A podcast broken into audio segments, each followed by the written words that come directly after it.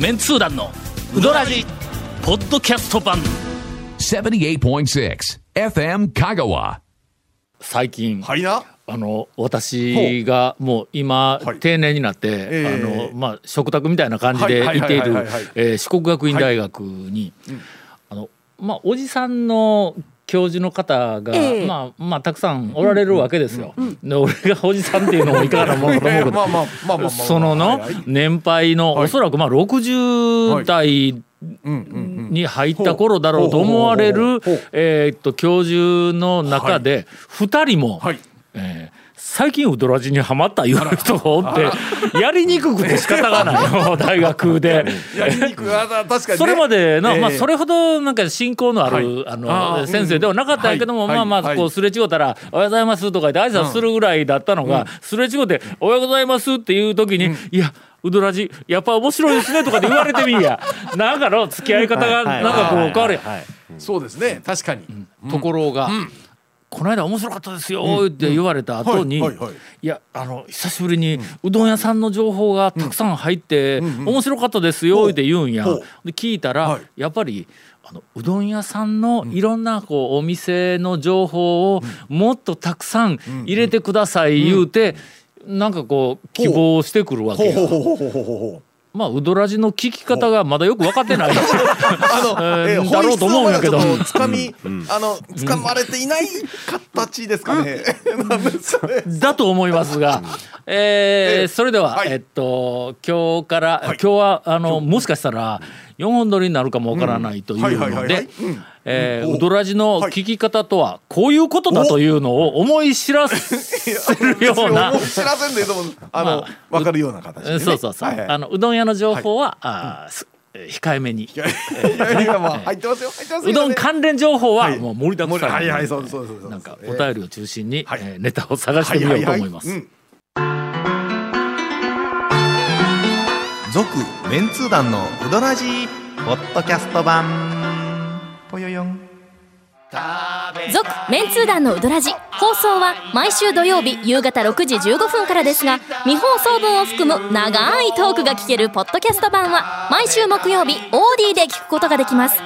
もちろん全国から無料で何度でも聞けますよ エーユーディーイーイーオーディー で検索お便りをいただいております、はいえー、坂出市の、うん、おビッツさんからさんじゅう代の女性の方、はいえー、団長ゴーズさん長谷川さん姉さんこんにちはいつも母と一緒に楽しく拝聴していますどうですかそれ、うん、母と一緒に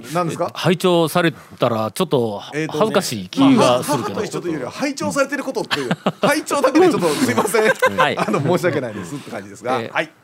岡仙さんさんじゅっしゅうねんのお話を聞いて母がそういえばと思い出したことがあったので報告しますうーん今は宇多津で大きなお店を構えている岡仙さんですがその昔は坂出駅前の通りに面した小さなお店でしたあ知ってますよ、はいはいはい、我々岡仙一番最初に発見してうわーってあの麺をの食べて思ったのはあの坂出の駅前のなんかの商店街というか、うん、何やあれあのあほらアーケードでもなくて、うん、その通りの上にだけの軒のように屋根がある、うんうんうん、あそこのところなんて言ったらいいのあれえ何通り駅から北に向かっていく通りやそうそう東西に商店街があるやろありますあの北に行く道ね、うん、あそこに、はいあのあったんです、うん、昔佇まいから言ったら昔の、えー、と善通寺にあった清水屋さんみたいなポジションのところに商店街のこうなんか一角みたいな感じですね、うん、であの時に、はい、とにかく、うんえー、すごい面があるいう風な話で、うん、あの本で何やかに紹介しとったら宇多津の方に行って、うん、さらに大きくなったということです、うん、えー、っと大将が面を売っている姿が歩道からガラス越しに見える店構えで、うんえー、確かにそうでした、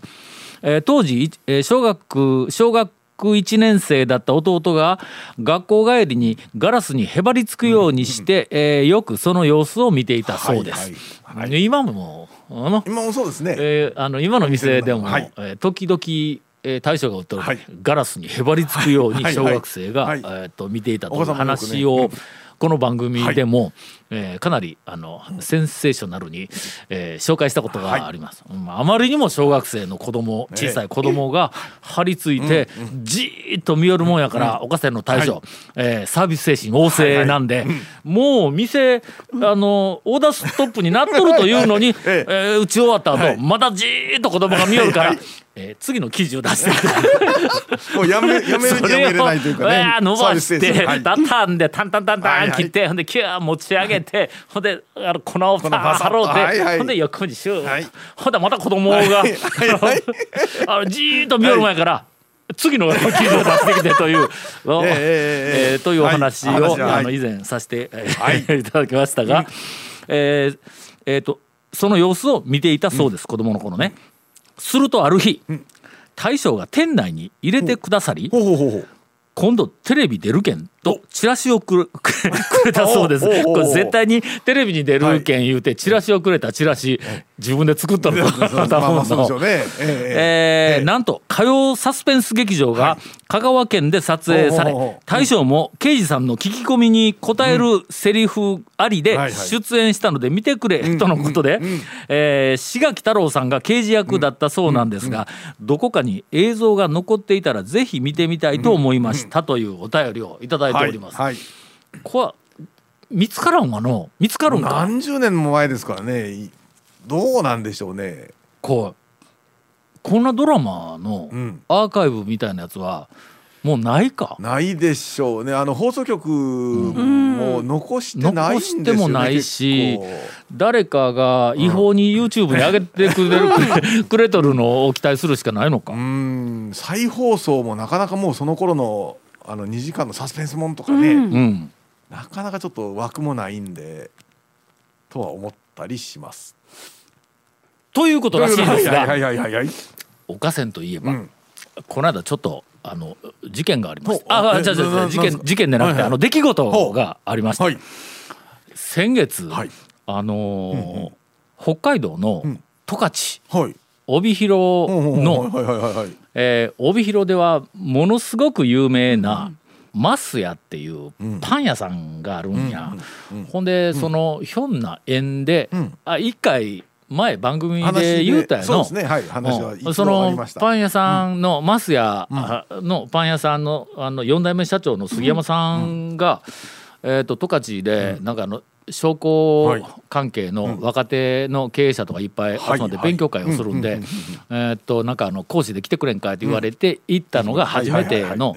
えっとまああの増谷と杉山さんとの私のこう出会いなんやけども、その出会いの元になったのがおかせんの大将なんや。で俺なんかで北海道から北海道のどこかからなんかうどんのえっとえーなし指導だったか、うんえー、う, うどん作りの指導をしたりなんかこう講習してくれる人いませんかいうふうな話がタウン情報に来た時に、うん、タウン情報だったかあの大学だったか来た時に、うん、俺がおかせんの大将を紹介したんや、うん、その北海道のどこかのなんかその会にほんだらおかせんの大将がほいほい言うて言ってくれたら、はいうん、そこにどうもその増谷の杉山さんがいたらしくて、はい、ほんで、うん、おかせんの大将があの僕の話を杉山さんやなんかにこう、はい、あの最初にこうそこでやっとったらしいんだ、はい、ほんならその後で杉山さんがなんか勉強会の講師にいた時に、はい、ああほんなら言うて、うん、俺のとこにかかってきたという風な中だったけども、それがごねんぐらい前の話で、はいはいうん、ほんでごねんぶりにその杉山さんからメールが来て、はい、今度香川県にえー、っといっぱくふつかぐらいで行くんですと、でまあつきましてはいろいろそのタオさんにお話を聞きたいと。で何の話かっていうとあのその増谷の社員に入ってきた人が今増谷が、えー、っとリーダーシップを取って、うんはいえー、計画をしている十勝パン王国っていうのがあるらしいんだ、まあパンねのうん、でその十勝パン王国の準備出張に、まあ、あのまさや杉山さん の,、はい、あのえっと、部下の方がなってて、うん、でふたりで、うん、とりあえず一緒にあのそっちに行くと、うんうん、ほんで讃岐うどん王国を、はいおえーえー、作られた俺作ってない作ってないけど、まあ国王でもないし、そのなんかこうノウハウみたいなやつをこの十勝パン王国準備室長の大河原さんという人にまあぜひえっとまあご指導いただきたいと。なんかこうモデルというかこう目指してる感じが讃岐うどんのこういう感じよっていう、そうそうそう、イメージ持っとんだって、その讃岐うどんがこうなんかの、まあ香川県讃岐うどんのテーマパークみたいになったって、あのこのプロセスをね、ぜひその十勝、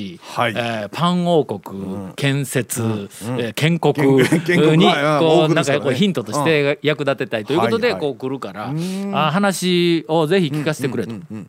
つきましては、つきましてはね、いつもの話ですね。つきましては、はい、えー、美味しいうどん屋さんも、えー、紹介いただきたいと。で我々はレンタカーを借りて、うんはい、あの丸一日香川県のうどん屋回るつもりやけども、もしよろしければ、うん、お店の名前が回るべきお店を紹介してもらうというよりも、うん、一緒に行ってくれませんかみたいな話になって、でその中でその何軒か回るんやけども、うん、えー、っと岡線は最後にやっぱり行きたいと、はい、まあ、はい、まあまあつながりがあるからね、まあそうですね、うん、ということで、はい、えー、っと数週間前、うん、帯広が、はい、えー、氷点下にじゅうにどの中を向こう出発したんやって、香川県に来て、えー、っとあもう春ですか言うてよたらしいわ。ほんで私あの、はい、朝はちじはんぐらいに高松を出て、はい、あのえー、杉山さんと大川さんが前の日に入って高松で宿泊をして、朝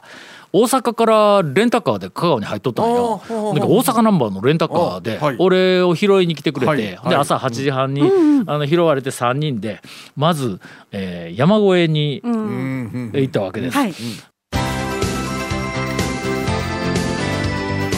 続、はい、メンツー団のウドラジポッドキャスト版。